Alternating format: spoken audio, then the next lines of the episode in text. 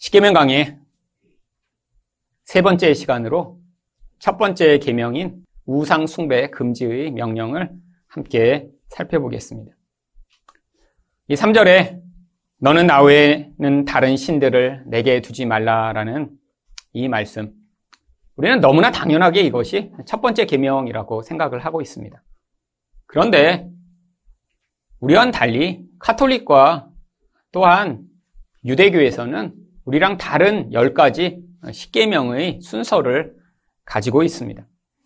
우리는 너무나 당연하게 여기서부터 첫 번째 계명을 시작해서 열 번째 계명인 탐내지 말라까지를 이렇게 열 가지 계명이라고 생각하는데 왜 유대교와 카톨릭은 이렇게 다른 구분을 가지고 있는 것일까요? 사실 유대교에서는 첫 번째 계명을 지난주에 첫 번째 우리 우리 지난주에 배운 서문을 유대교에서는 첫 번째 계명이라고 여기고 있습니다. 그러면 유대교는 그 다음에 이 열 가지로 십계명을 만들고자 지금 우리가 두 번째와 세 번째 계명이라고 여기고 있는 계명을 그들은 두 계명을 하나의 계명으로 합쳐서 그것들을 바로 세 번째 계명으로 여기고 있죠. 이렇게 해서 결국 유대교와 기독교는 다른 십계명의 순서를 가집니다.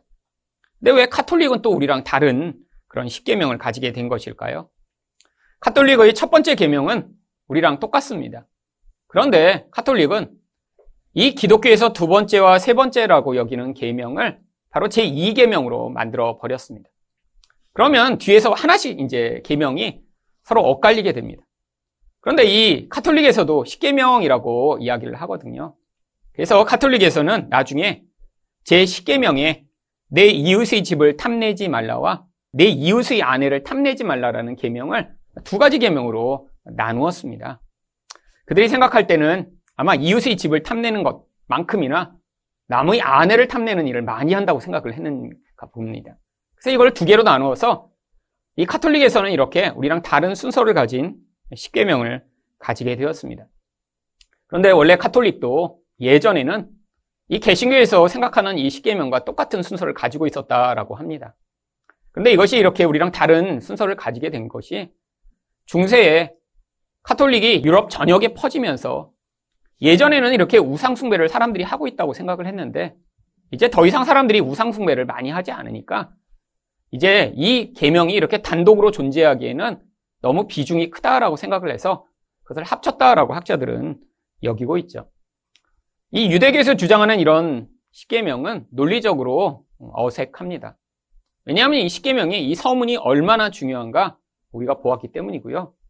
또한 모든 십계명의 다른 계명들은 무엇을 하라라거나 하지 말라라고 되어 있는데 유대교처럼 십계명을 나누게 되면 이 모든 부분에 어, 순서가 이상해지기 때문이죠. 결국 제가 개신교 목사라서가 아니라 이 개신교에서 지금 생각하는 이 십계명의 순서가 하나님이 성경에서 십계명을 주신 내용과 가장 일치하고 있다고 생각을 합니다. 그런데 오늘 우리가 지금 함께 읽은 이 3절의 나 외에는 다른 신들을 내게 두지 말라라는 이 계명은 도대체 무슨 계명인가요? 결론적으로 이 계명은 우상 숭배를 금지하는 계명입니다. 오늘 본문에는 우상이 무엇인가? 또 왜 우상 숭배를 하나님이 금지하시는가에 대한 이유는 나오지 않습니다.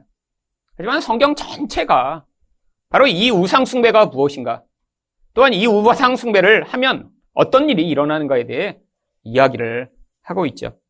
오늘 말씀을 통해 하나님이 우상숭배를 금지하신 이유가 무엇인가 살펴보고자 합니다. 첫 번째로 하나님이 우상숭배를 금지하신 이유는 하나님과의 관계가 깨지기 때문입니다.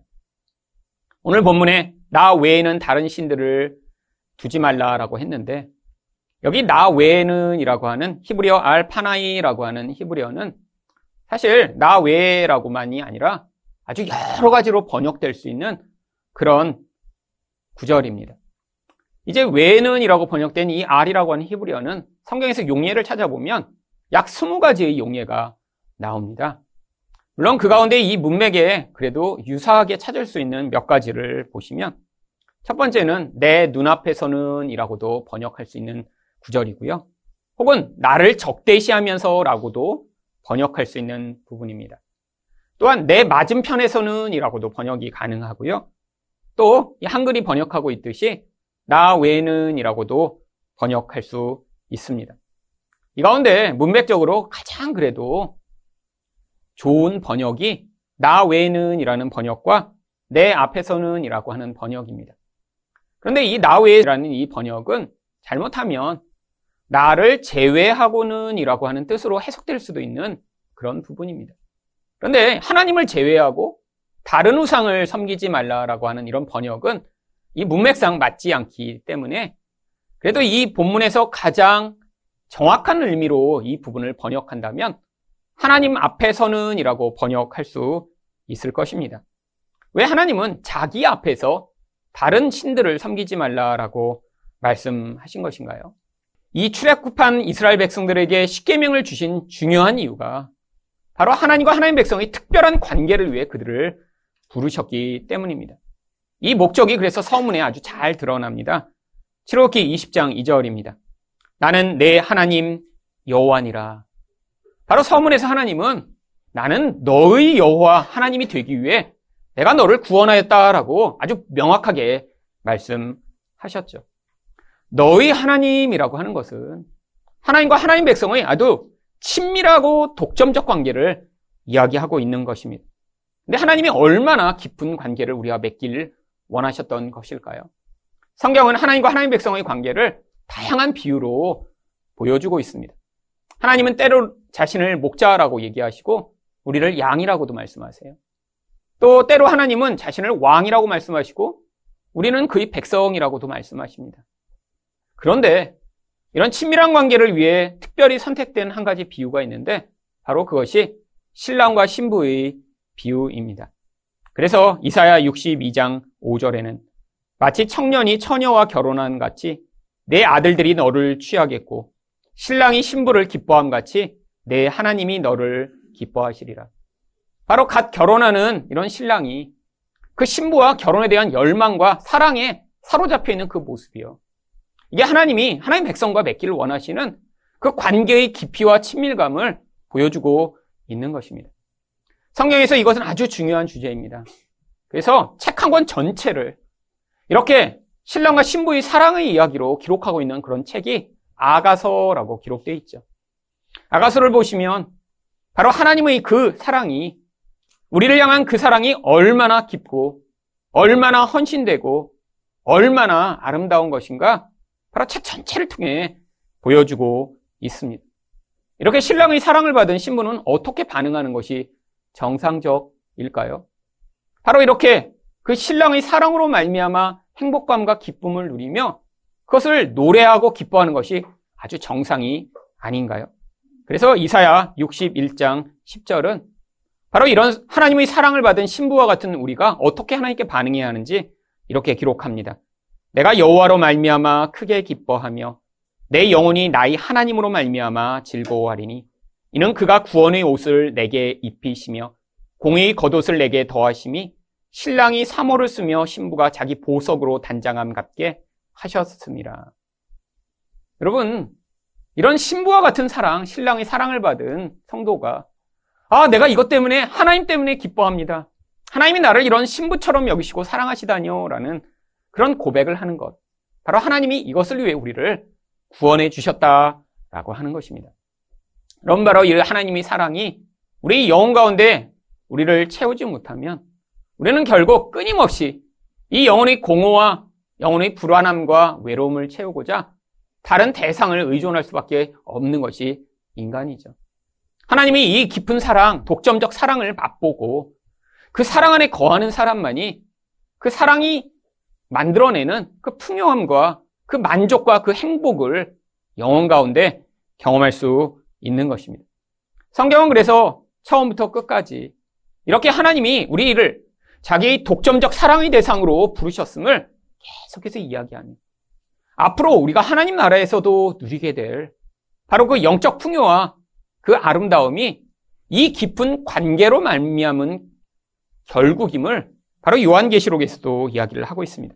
그래서 요한계시록 21장 2절을 보시면 또 내가 봄에 거룩한 성 새 예루살렘이 하나님께로부터 하늘에서 내려오니 그 준비한 것이 신부가 남편을 위하여 단장한 것 같더라. 여러분, 여기 새 예루살렘은 무엇을 비유하나요? 변화될 우리들을 비유한 것입니다. 그런데 우리를 무엇이라고 설명하죠? 남편을 위해 단장한 신부와 같다라고 비유를 하죠. 바로 우리가 이 땅에 살아가야 될 중요한 이유가 여기에 나오는 것이죠. 우리는 그렇게 예수 그리스도의 신부가 될 만큼 거룩하고 온전하고 아름다운 존재가 아닙니다. 근데 이 땅의 삶을 통해 하나님이 우리 신부 준비를 하심으로 결국 예수 그리스도와 같은 존재, 아니 예수 그리스도의 신부로 부름받을 그런 합당한 모습으로 우리를 준비시키셔서 결국 그 아름다운 모습으로 우리가 하나님과 연합하게 되는 그것, 그게 바로 예수 그리스도의 재림의 날이며 이 하나님 나라가 완성되는 그런 날인 것이죠. 물론 그때의 그 기쁨과 만족과 행복, 이 땅에서 우리는 잠시 잠시 일시적으로 경험할 수밖에 없습니다. 이 땅의 한계는 무엇인가요? 바로 이런 만족과 기쁨이 가끔씩 있어요. 여러분 여기도 결혼하신 분들은 결혼 준비할 때가 사실 제일 행복하셨죠? 이쁘지 않던 사람 드레스 입어보고 나면 잠시 행복합니다. 여러분 근데 그때의 그 행복감이 얼마나 오래 가시나요? 하루요? 이틀이요? 여러분 사실은 그 행복감을 그래도 나중에도 가끔이라도 맛보려고 그 사진 커다랗게 출력해서 집안에 걸어놓는데 여러분 결국 몇 년 지나지 않아 애들이 태어나면 꼭 물어봅니다. 엄마 저 여자 누구야? 그리고 그때가 되면 언제인가요? 이제 그 사진을 뗄 때가 된 것이죠. 여러분 그래서 지금 여기 나이 드신 분들 집에 가보면 결혼 사진 아무도 안 붙여놓으셨어요. 근데 붙여놓은 집은 아직 아기가 그 얘기를 안 했을 때까지입니다. 그 얘기를 하는 순간 이제 뛰셔야 돼요. 여러분 아무리 변호하고 엄마야 저거 소용없어요. 여러분 그래서 서로 관계 불편하지 않도록 이제 때가 되면 다 떼시게 됩니다. 여러분 근데 왜 사진 왜 붙여놓나요? 그거 영원하고 싶어서 여러분 근데 그렇게 사진 붙여놓고 결국 변해가는 자신을 보며 서운한 거죠. 그때 되게 행복할 줄 알았는데 아니, 막 이렇게 막, 이렇게 막 사랑하며 이렇게 서로 포즈하며 그 민망한 사진 찍으라고 그래서 야, 그래도 계속되겠지 했는데. 여러분, 그렇게 살고 계시잖아요?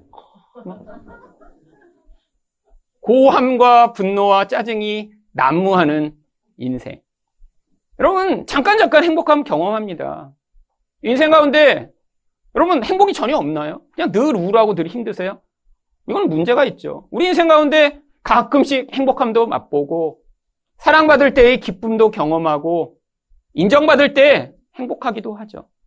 여러분, 근데 이것이 다 문제가 뭐죠? 지속이 안 됩니다. 더 큰 만족, 행복이 필요한데, 아니, 남편이 아내가 사랑한다고 했고, 그게 너무 좋을 줄 알았는데, 그것으로 만족이 안 돼서 결국 더 큰 만족과 기대를 요구하다 관계가 깨어지고 서로 힘들게 만드는 것이죠. 여러분, 하나님은 이 땅에서 이런 일시적 관계, 영원히 지속되지 않을 이 관계를 우리에게 영원한 것으로 주신 것이 아닙니다. 결국 이 땅의 모든 관계, 모든 세상의 것들은 우리를 일시적으로밖에 만족해 못합니다. 그래서 하나님이 우리에게 뭘 약속하고 계시죠? 영원한 하나님의 나라를 약속하고 계신 것이죠. 여러분, 어떤 사람이 우리를 그렇게 완벽하게 끊임없이 사랑할 수 있나요? 여러분, 결혼 전에는 다 아름답고 멋진 모습을 보이려고 애쓰는 이유가 무엇이죠? 상대방이 나의 약점과 나의 이 모자란 모습을 알게 되면 나를 더 이상 사랑하지 않으면 어떻게 하지? 여러분, 그 두려움으로 몸부림을 칩니다, 몸부림을. 여러분, 애쓰죠? 여러분, 근데 하셔야 돼요. 그렇게 해서 서로 속아서 사랑하고 속아서 결혼한 다음에 그 다음 결혼이라는 게 무엇인가요? 이제 결혼에서는 그 긴장과 그 노력을 이제 조금 멈추고 우리의 본 모습으로 서로 배워나가고 사랑하는 법을 배워나가는 게 그게 우리 인생이죠. 여러분 그런데 이 땅에서는 절대로 우리 영혼을 채워줄 그 깊은 사랑을 맛보지 못합니다. 세상에서 자주 여러분들 힘드신 게 무엇인가요? 우리가 실수하고 우리가 잘못하면 누군가 그래도 괜찮아. 그래도 사랑해. 걱정하지 마. 라고 일관되게 이렇게 우리를 품어주고 사랑해줄 대상을 세상에서 만날 수 없다라는 거예요. 여러분, 그런 부모님, 그런 부분이 없습니다. 여러분, 그런 배우자? 그런 배우자 없어요. 왜? 모두 똑같이 인간이기 때문이죠. 여러분, 성경에서 그렇게 완벽한 것처럼 보이던 예수 그리스도의 모형이라는 그 다윗조차 사실은 그가 준비되는 과정에서는 그런 아름답고 멋진 모습을 보였지만 나중에 국가를 이루고 가정이 안정되고 나니까 아주 비참하고 연약한 모습을 보이잖아요. 여러분, 멀리서 볼 때는 완벽해 보이고 멋져 보입니다. 근데 같이 살면 힘들고 어려운 것이 인간이죠.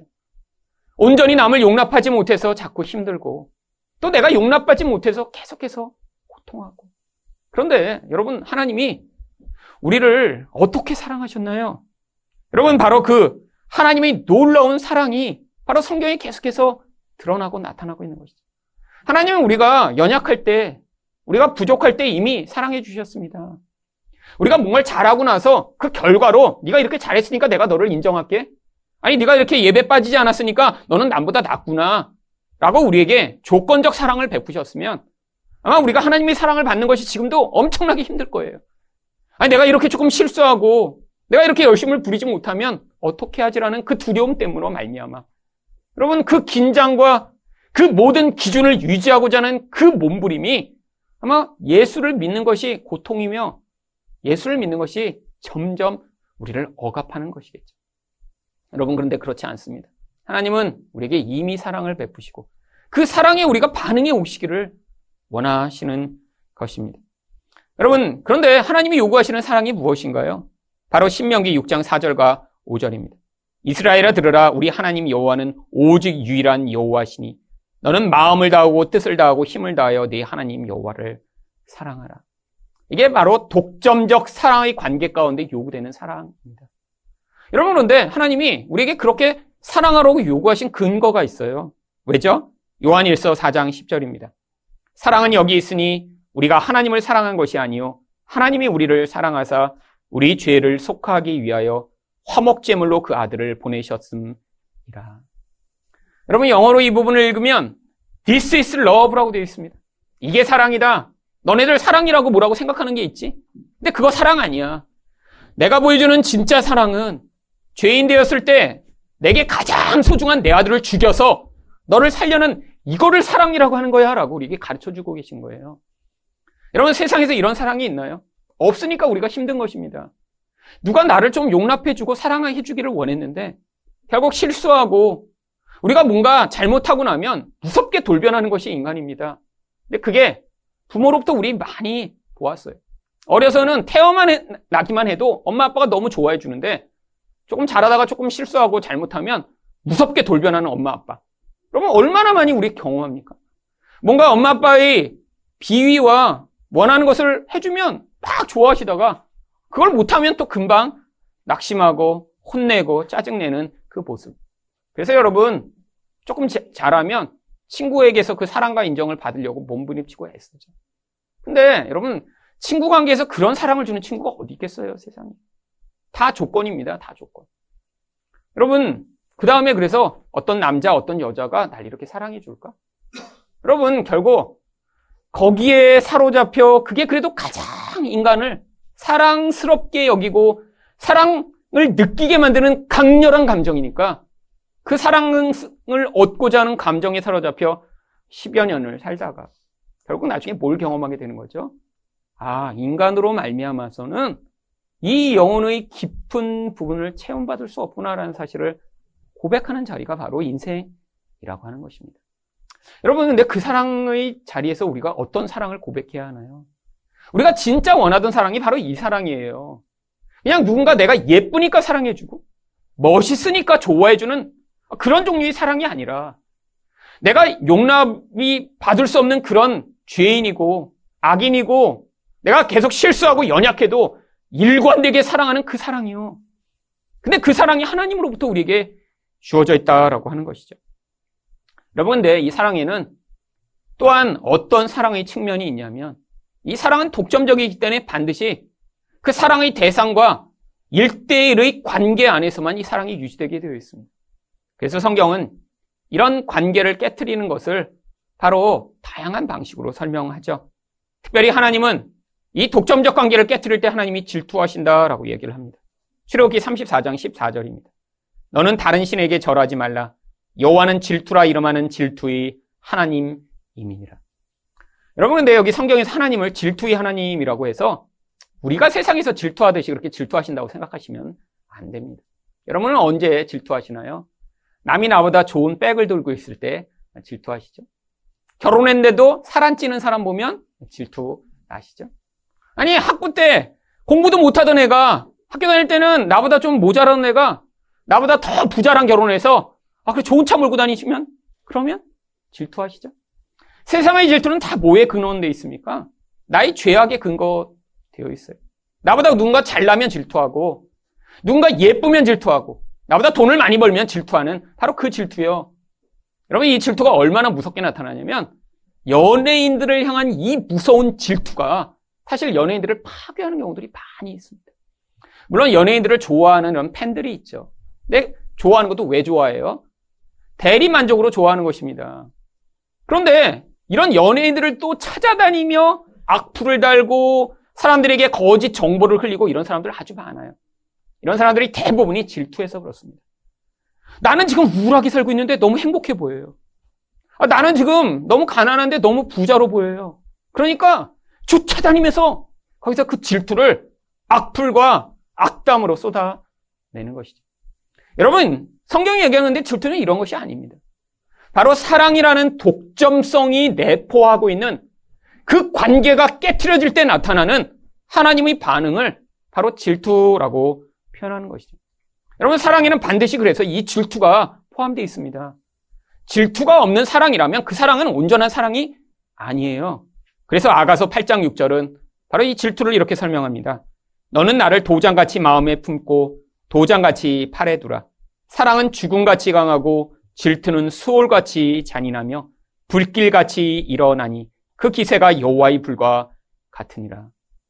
왜 도장 이야기를 하냐면 예전에는 이 도장을 자신의 분신인 것처럼 여겨서 사실 이 도장을 반지처럼 만들기도 하고요.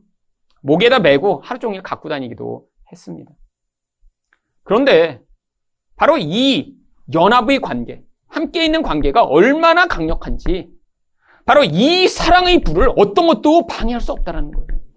아니, 이 사랑의 관계로 독점성이 맺어진 것은 지옥이 와도 절대로 끊을 수 없다라고 얘기하고 있는 것입니다. 여러분 누군가를 사랑하는데 이런 사랑의 독점성이 없는 사랑이라면 이 사랑은 진짜 사랑이 아닐지도 모릅니다. 예를 들면 누군가 여러분을 좋아한다고 하세요. 물론 남녀 관계죠. 그래서 아, 결혼하기로 약속을 했어요. 알고 보니까 지난주 토요일에는 바쁘다고 그랬는데 아, 다른 남자랑 여행 갔다 왔어. 그러면 아, 내가 바빠서 못 갔는데 대신 가져서 참 고맙네. 이렇게 생각하시는 분 계세요. 그러면 우리가 보면 야 저분은 정말 성인 군자고 마음이 너그러우신 분이구나. 이렇게 생각하세요? 여러분 제가 학교에 학생들한테 물어봤습니다. 요즘 하도 이제 결혼 전에 뭐 동거하고 이런 사람들 성이 너무 문란해졌습니까? 그래서 물어봤어요. 만약에 나중에 결혼할 때 너희 배우자가 이전에 누군가 동거를 했던 경험이 있으면 너는 그 사실을 알게 되면 어떻게 할 거냐? 그랬더니 그래도 그래도 괜찮다라고 하는 사람이 있느냐 그랬더니 한 해가 손들더라고요. 아, 저는 괜찮아요. 저는 자유 연애를 원합니다. 이렇게 손들더라고요. 사랑을 안 해본 이런 아이죠. 한 번도 사랑을 안 해봐서 그 사랑의 독점성과 그 무서운 힘을 알지 못하니까 쾌락이 지금은 너무 원해서 아 그렇게 뭐 나도 그렇게 살 거니까 이제 그런 여자가 와도 나중에 괜찮다라고 생각을 하지만 여러분 누군가 진짜 사랑하게 되면요 그 사람이 남을 쳐다보는 것조차 싫어요. 여러분 대부분이 그렇죠. 그래서 남자들이 대부분 싫어합니다. 여자들이 이 감정이 이제 노골적이거든요. 그래서 이렇게 지나가다 이렇게 쳐다만 봐도 오빠 어디 봐? 뭐 지금 무서워요. 그래서 시선을 이렇게 눈 감고 걸어야 돼. 막 눈 감고. 옆에서 막 내가 어디 보든지 쳐다보는 막 그 눈이 너무 무서워. 여러분, 근데 그게 사랑하고 있는 증거예요. 사랑 안 하면 봐, 봐, 봐, 봐. 봐. 여러분, 그럴 거 아니에요. 여러분, 하나님도 마찬가지세요. 우리를 사랑하세요. 얼마나 사랑하세요? 아들을 죽여서 살릴 만큼 사랑하세요. 세상에서는 이런 사랑 없습니다. 자기를 죽일 만큼 사랑하는 거예요. 여러분, 그러니까 그 사랑을 깨뜨리는 순간 어떤 일이 벌어질까요? 바로 관계가 박살이 나버리는 거죠. 여러분 성경에선 그래서 이런 깨어진 관계를 음행이라고 부르는 것입니다. 에스겔 23장 35절에 그러므로 주 여호와께서 이같이 말씀하셨느니라 내가 나를 잊었고 또 나를 내 등 뒤에 버렸은지 너는 내 음란과 내 음행의 죄를 담당할지니라. 여러분 성경을 읽다 보면 음행이라는 표현이 아주 많이 나옵니다. 여러분 근데 성경에 나오는 음행의 거의 90%는 하나님과의 관계에서의 음행이에요. 여러분 성경은 도덕을 이야기하는 책이 아닙니다. 뭐 결혼 생활을 잘 유지하기 위해 음행하지 말라라고 하는 그런 도덕적 개념이 담겨 있는 게 아니에요. 이 부부관계의 독점성을 통해 하나님 백성이 하나님 말고 다른 것들을 사랑할 때 그게 얼마나 큰 고통이며 얼마나 악한 것인가를 보여주고자 바로 이 음행에 대해 이야기하고 있는 거예요. 그래서 구약의 율법은 음행하면 어떻게 하도록 했나요? 돌로 쳐 죽이도록 했습니다. 여러분, 왜 이런 잔인한 형벌로 음행하는 자들을 죽이라고 했죠?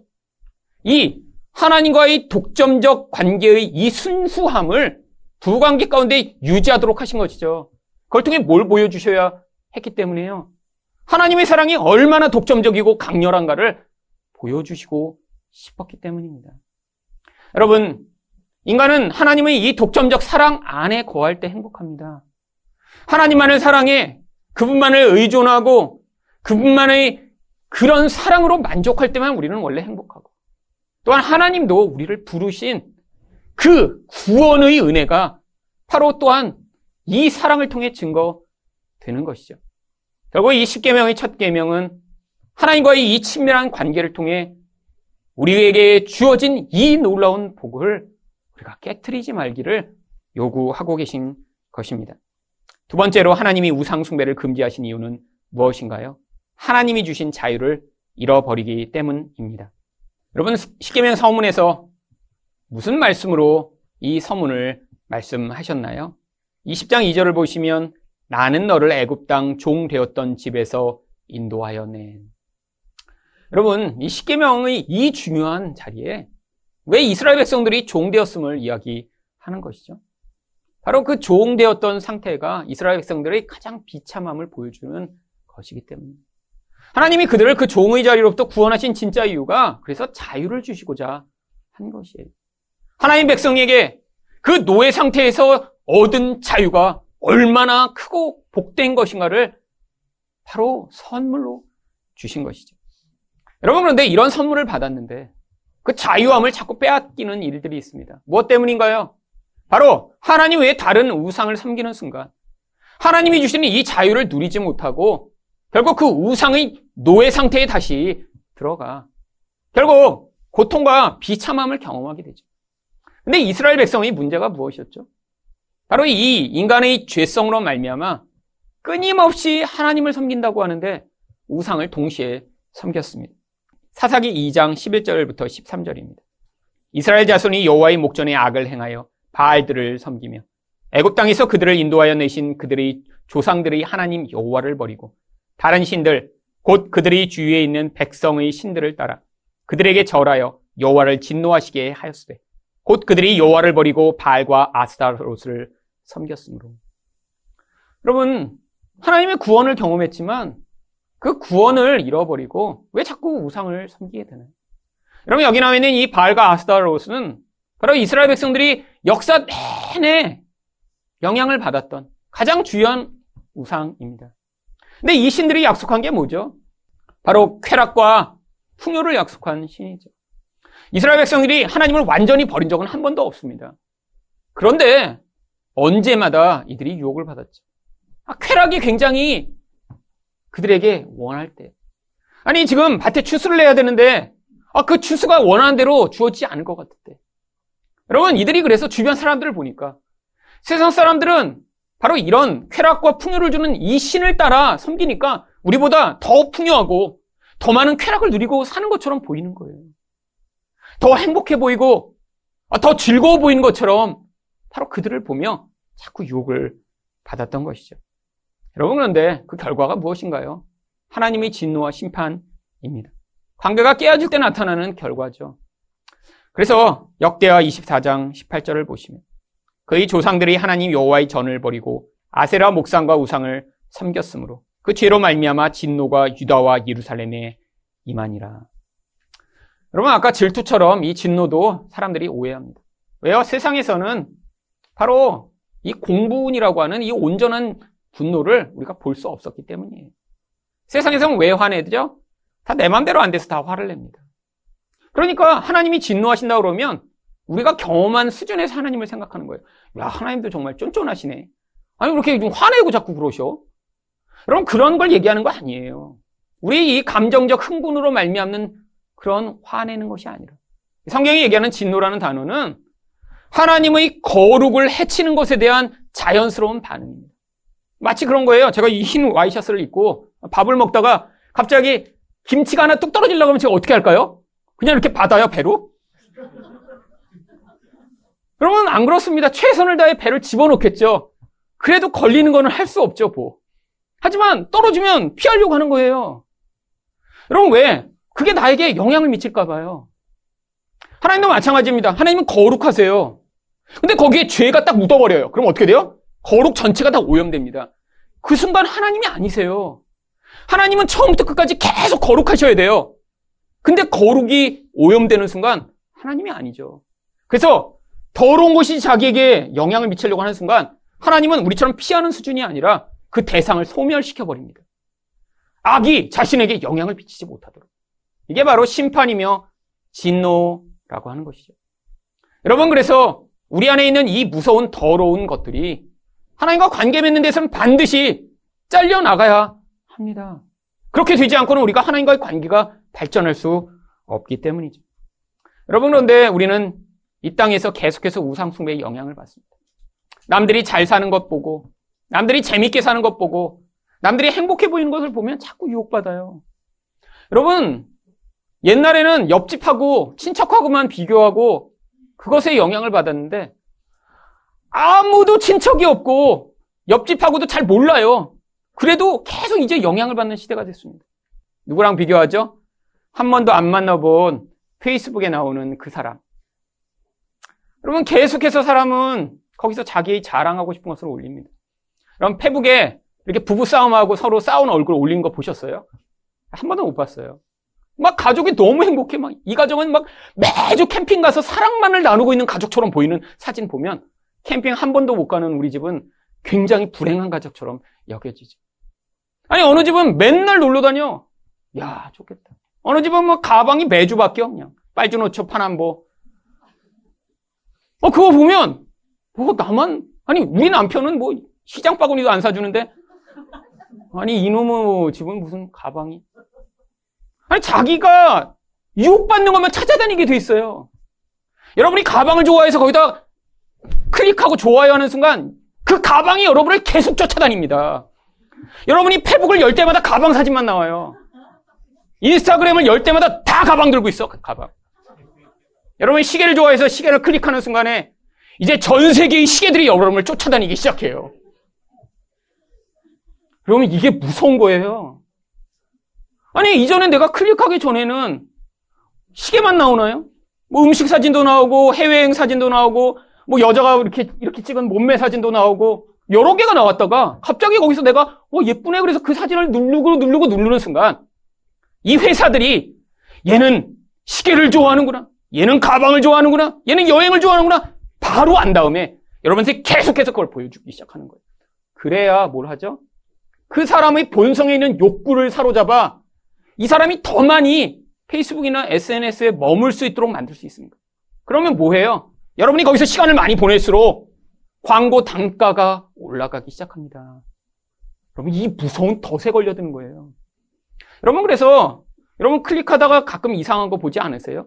아니 나는 한 번도 본 적이 없는데 갑자기 여기 여자 란제리 광고가 떠요. 여기 갑자기 뭐 무슨 청소용품 광고가 떠요. 인터넷에. 여러분의 습관과 패턴을 이미 다 파악해서 바로 그거를 종합해서 여러분에게 광고를 보여주고 있는 거예요. 세상이 지금 여러분을 노예로 삼고 있는 것입니다. 근데 가서 어떻게 해요? 계속 비교합니다. 여러분, 진짜 그 행복을 누리는 사람이면 남이 어떻게 사는지 궁금하지 않아요. 우리 가정이 행복한 사람이 왜 남이 얼마나 행복한 거 쫓아다니면서 보겠어요? 이 집은 캠핑 갔네? 이 집은 저기 뭐 제주도 여행 갔네? 왜 남의 집 가서 봐요? 여러분 근데 자기가 불행할수록 자기 남이 어떤지 더 궁금해져요. 왜? 내가 불행한데 남도 불행하기를 원하는 거예요, 솔직히. 근데 남은 대부분 SNS에 뭘 올리죠? 불행한 사진은 안 올려요. 행복한 것처럼 늘 가장합니다. 그러니까 여러분이 SNS를 사용하는 시간만큼 여러분은 더 우울해지고 더 불행해지게 되죠. 그럴수록 여러분 안에 뭐가 있는 줄 아세요? 아, 나도 언젠가. 여러분, 언젠가 없어요. 여러분, 하나님 백성의 진짜 만족은 예수님이 오실 때, 그때 정점에서 우리가 그 만족과 기쁨을 경험해야 되는데. 이 가짜 행복을 추구하는 세상 사람들, 우리 가운데 끊임없이 우리가 유혹받고 있는 것입니다. 이게 바로 덫이에요. 세상이 만들어 놓은 덫이요. 여러분, 그래서 이 우상을 섬기는 자들은 어떻게 되는 줄 아세요? 민수기 25장 3절에 이스라엘이 바알 부울에게 가담한지라. 여러분, 바로 가나안으로 진군하고 있던 이스라엘이 모압 평야에 갔는데 그 모압에서 바로 이 바알 숭배를 하며 이스라엘 백성들을 초대했어요. 근데 그 바알의 축제 자리가 어떤 자리였냐면 그 바알 여 제사장들과 바로 예배를 드린 다음에 함께 성관계를 맺는 자리였습니다. 이스라엘 백성들이 거기서 흥분한 거예요. 얼마나 흥분했는지 거기서 쾌락을 즐기다 끝난 게 아니라 그 여자들을 데리고 이스라엘 진영의 장막까지 들어오기 시작했어요. 여러분 비누아스가 너무 열받아서 창으로 관계를 맺고 있는 두 남자의 앞뒤 배를 뚫어서 땅에다 박아버립니다. 여러분 세상 쾌락을 맛볼 때 이 흥분 여러분 그걸 하나님이 진노하셔서 끊어내신 거죠. 여러분 근데 옛날 성경인 개혁판에는 바로 이 부분을 이렇게 번역합니다. 이스라엘이 바알 부울에게 부속된지라. 이게 더 원어적 번역이에요. 완전히 속해서 사로잡혀 버렸다 이런 뜻입니다. 우상을 섬기는 자는 반드시 그 우상의 영향력에 사로잡히게 되어 있다는 거예요. 그것을 시편 106편 36절은 그들의 우상들을 섬김으로 그것들이 그들에게 올무가 되었도다라고 이야기를 합니다. 여러분 이게 바로 자유를 잃어버린 모습이죠. 무엇인가 하나님의 자리를 대체해 내가 그것을 열망하고 사모하는 순간에 그게 우리를 사로잡아 영적으로 우리를 노예로 만들어 버린다라고 하는 것입니다. 여러분 세상은 노골적으로 바로 이렇게 자기들이 무엇을 원하고 있는지를 이야기합니다. 그러면 세상에서 넘버 원 이 우상의 자리에 서 있는 외적 우상이 무엇인가요? 돈이죠, 돈. 오스카 와일드가 돈에 대해서 이런 얘기를 했더라고요. 젊은 사람들은 돈이 전부라고 생각한다. 그런데 더 나이를 먹으면 돈이 전부라는 것을 뼈저리게 느끼게 된다. 여러분 공감하시죠? 젊을 때는 야, 돈 좀 더 있었으면 좋겠다. 그런데 나이가 들면 이제 그걸 초월하는 게 아니라 더 뼈저리게 느껴요. 야. 여러분, 이게 돈의 힘입니다. 왜? 세상에서 이걸로 자기가 원하는 것들을 할 수 있다고 생각해요. 물론 젊은 때는 돈도 원하고 다른 것도 원하면서 여러 가지를 원하지만 나이가 들수록 그래서 인간의 집착이 얼마나 심해지는지요. 여러분, 그래서 이 한국 사람들한테 SBS 그것이 알고 싶다 해서 설문조사를 한 적이 있습니다. 한 10여 년 전 일이에요. 바로 제목이 뭐냐면 돈 세상에서 살아남기. 부재론 한국인의 돈에 대한 관점과 철학이라는 제목으로 설문조사를 했습니다. 첫 번째 질문이 얼마를 주면 지금의 가족과 친구를 완전히 끊어버릴 수 있느냐. 그랬더니 53%가 10억 원만 주면 완전히 자기 가족과 친구를 끊어버릴 수 있다라고 얘기를 했습니다. 여러분 10년 지났으니까 조금 올랐을 수도 있습니다. 하지만 20억 주면 거의 대부분이 끊어버린다고 그랬어요. 20억 주면. 10억 원이 이제 거의가 절반 정도는 끊어버린다. 두 번째 질문을 했습니다. 돈 걱정 없이 살기 위해서는 얼마가 필요한가? 그랬더니 20억 원이면 돈 걱정 없이 살 수 있다라고 얘기를 했습니다. 근데 문제는 그 다음에 질문을 또 했어요. 돈 걱정 없이 살 수 있는 20, 그럼 그 금액을 가지고 있는가? 99%가 그 돈이 없다라고 이야기를 했고요. 또한 사람들이 자기 평생에 돈 걱정 없이 살 수 있는 금액을 모을 수 없을 것 같다라고 답을 했습니다. 죽을 때까지 어떻게 한다는 거예요? 평생 돈에 매여 살아갈 것을 스스로도 예측하고 있는 거죠. 마지막 질문을 했습니다. 당신은 어느 때 더 행복할 것 같은가? 첫 번째, 나는 200만 원을 벌고 나 외의 모든 사람들은 100만 원을 벌 때. 두 번째의 경우, 나는 매월 400만 원을 버는데 다른 사람은 800만 원을 벌 때. 그랬더니 대부분의 사람들이 내가 200만 원 벌고 남이 100만 원만 벌었으면 좋겠다라고 답을 했습니다. 왜죠?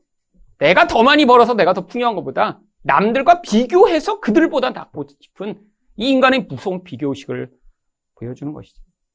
여러분, 이게 바로 우상의 모습입니다. 관계를 파괴해요. 내가 얻지 못한 것을 끊임없이 열망하게 해서 인생 내내 불행과 불만족에 시달리게 만듭니다. 여러분, 교회 다니는 사람도 그렇지 않나요? 대부분이 그렇습니다. 지금 하나님이 나에게 주신 능력과 한계가 있는데, 어떻게 계속 생각해요? 늘 그게 부족하고, 더 큰 걸 열망하고, 더 부여하고 싶고, 그래서 남보다 잘나고 싶은 그 열망. 지금 내가 나를 부족하게 여기고, 이 돈과 같은 것 때문에 힘들어하는 아주 중요한 이유가 주변 사람들이 나를 어떻게 볼까에 대한 그 두려움 때문입니다. 아니, 만이나 됐는데. 아니, 50이나 됐는데. 아니, 어떻게 그렇게 살아? 아니, 어떻게 그런 차를 타? 한국에선 집까지 와서 집을 다 보여주는 거는 아주 친한 사람만 하니까 대부분 이제 차로 승부하려고 하죠. 차로. 여러분, 세계를 좀 한번 돌아보셨어요? 한국처럼 큰 차만 주로 사는 나라가 없습니다. 한국의 경제 수준이 올라가면 이제 거기에 따라 맞춤으로 타야 되는데 점점 차 크기가 커지고 그렇게 큰 차 원하면 다 버스를 타고 다니면 되는데 또 그건 아니에요.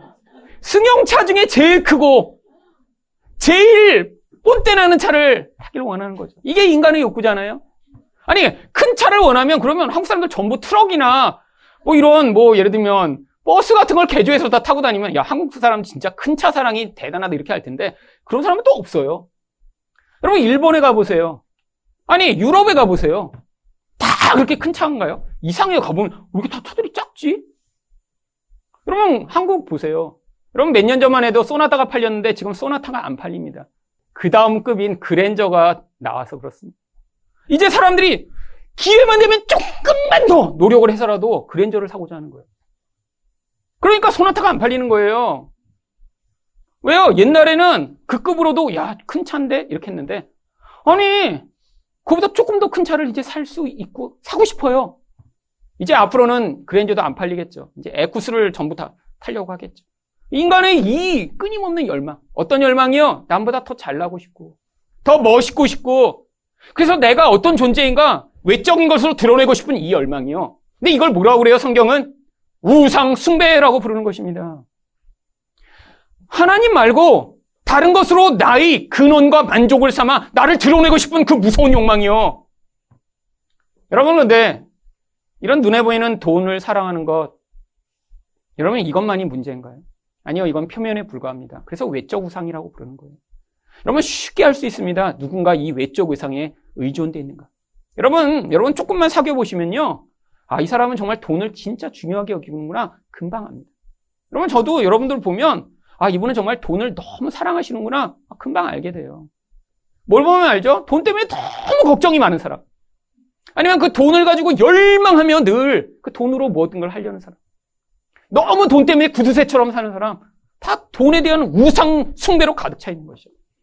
외적 우상은 쉽게 할 수 있습니다.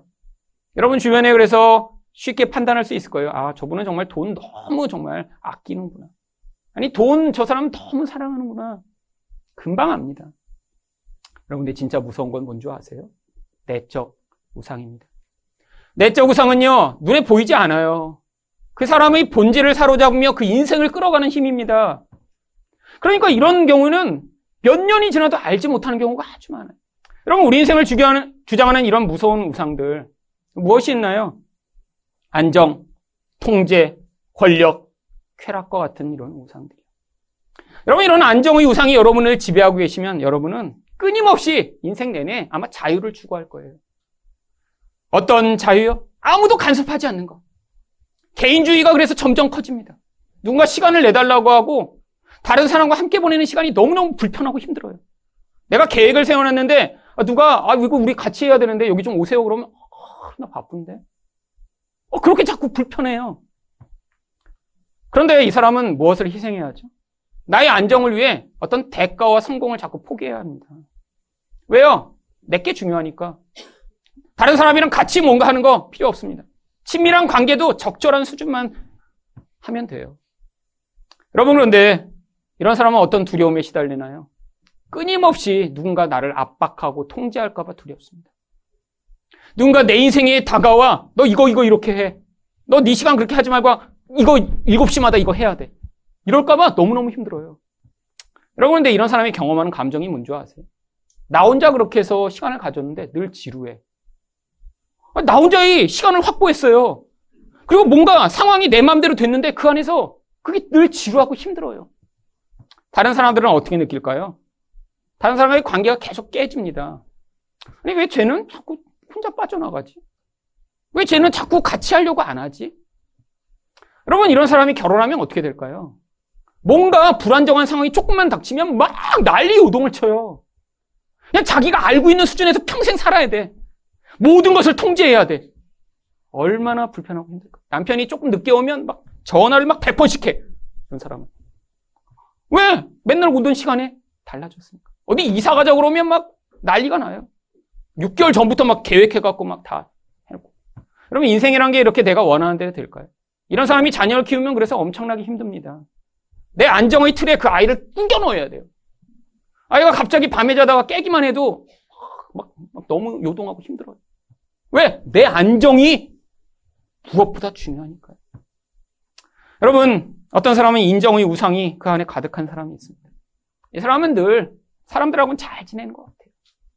늘 사람들 앞에 늘 사람들을 좋아하고 늘 사람을 인정받고자 애를 씁니다. 근데 이런 사람은 무슨 대가를 치러야죠?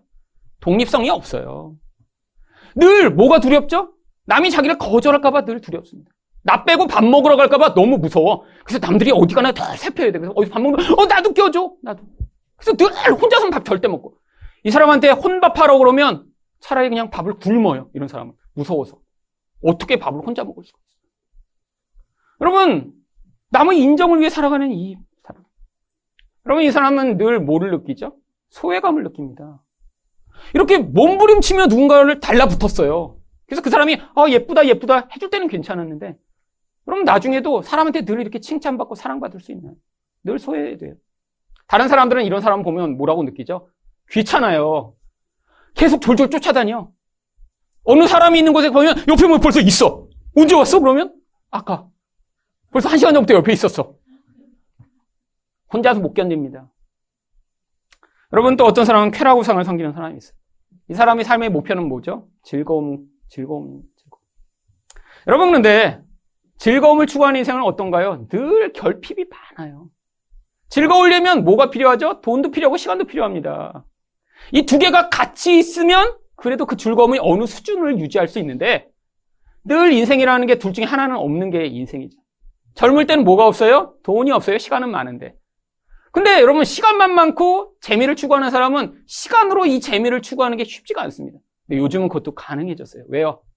스마트폰이 나오면서 돈이 없는데 그냥 바바바바바방 2만 점, 3만 점 막 1등이야. 화장실에 가서도 계속 쏘고 있고 버스 타도 쏘고 예배 드리러 오면서 쏘고 조금 일찍 와서 구석에서 쏘고 돈 없이 쾌락을 즐기는 이 인생들의 모습. 지하철 가면 가득합니다. 지하철 가면.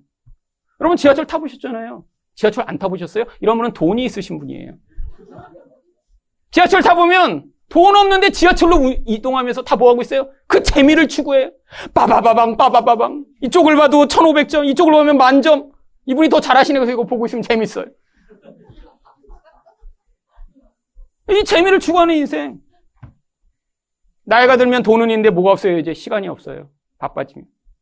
나중에 둘 다 있을 때 되면 이제 주님이 부르실 때가 됐어요. 이제 돈도 있고 시간도 있구나. 이제 와라. 이제 됐다. 그게 인생이죠. 인생 내내 그럼 뭐 했어요? 내 쾌락 추구하고자 살았는데 아무것도 못한 거예요. 나중에 돈 많이 벌어서 막 그냥 크루즈도 타고 그래야지. 돈 벌어 보니까 이제 갈 때가 됐어. 힘들어서 크루즈 못 타. 배멀미 심해갖고 이제 제주도 갔더니 막 토하고 막 아, 크루즈 못 하겠구나. 이러고 끝인 거예요, 인생이라는 게. 여러분, 쾌락을 추구하면 어떻습니까? 너무너무 근데 사실 심심해. 인생이 그 재미를 다 채워줄 수 있나요? 항상 재밌어요. 얼마나 인생이 지루하고 힘들면 그거 가서 스마트폰으로 빵빵거리고 있겠어요. 다른 행복과 즐거울 게 없으니까 거기에 매여 있는 이 인생들이요. 여러분, 어떤 사람은 권력을 우상으로 추구합니다. 끊임없이 성공하고 영향력을 미치고자 몸부림치는 사람. 근데 이런 사람은 어때요? 그 자리에 올라가고자 얼마나 많은 희생과 얼마나 많은 대가를 치러야 하는데. 엄청난 의무와 부담감 가운데 살아갑니다. 실패할까봐 두려워요. 그러면서 내가 원하는 대로 성공하고 원하는 대로 권력을 얻지 못하면 어떨까요? 분노하게 됩니다.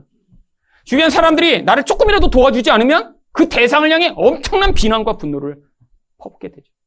권력을 추구하는 사람 위엔 성공을 추구하는 그래서 주변 사람들은 그 사람 하나 때문에 엄청나게 고통스럽습니다. 늘 이 사람이 언제 화낼지 몰라요. 여러분 주변에 그런 분 계시죠? 특히 큰 회사에서는 높은 자리에 올라간 분들이 다 그래요.